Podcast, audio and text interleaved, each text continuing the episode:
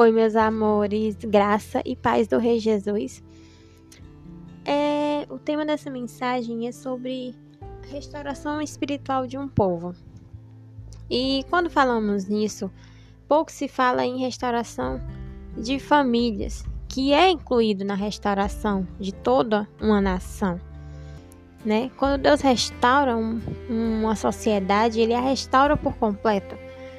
Então, para isso, o texto base está em Ezequiel 37, 7. E diz assim: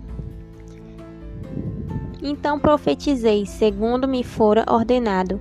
Enquanto eu profetizava, houve um ruído, um barulho de ossos que batiam contra ossos e se ajuntavam cada osso ao seu osso. Olhei, e eis que havia tendões sobre eles, e cresceram as carnes, e estendeu a pele sobre eles, mas não havia neles o espírito. Então ele me disse: Profetiza ao espírito, profetiza ao filho do homem, e diz-lhe: Assim diz o Senhor Deus: Vem dos quatro ventos, ó espírito, e assopra sobre estes mortos, para que vivam. O que eu quero chamar a atenção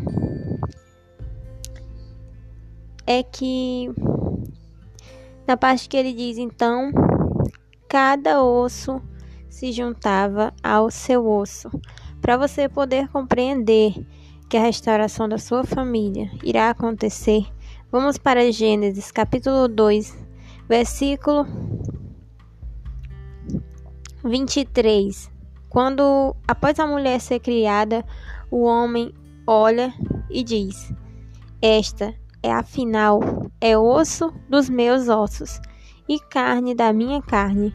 Chamar-se-á varoa, porquanto do varão foi tomada. Então, no contexto de Ezequiel, o povo estava morto espiritualmente, a casa de Israel, o povo de Deus, e eles estavam mortos sem o espírito do Senhor na vida deles. E Deus chama o profeta Ezequiel para profetizar, ou seja, o poder do profeta está principalmente na fala. Deus quer que você declare sobre a sua vida, sobre a sua família, que haverá restauração. Restauração fala sobre é, renovar o que já foi feito. Então Deus já te chamou, já te salvou mas ele quer restaurar por completo. Ele quer avivar pessoas que já são cristãos, mas que realmente não têm um, uma convivência calorosa, aquecida com o Espírito Santo de Deus. E depois de restaurar essas pessoas, ele vai juntar como um exército, um exército de pessoas, e cada osso vai voltar ao seu osso. Isso inclui também restauração de famílias, pois a mulher é osso dos ossos do homem e carne da carne do homem. Então Deus vai restaurar cada osso ao seu osso. Todos os pares serão restaurados nessa nação. Digo pela fé.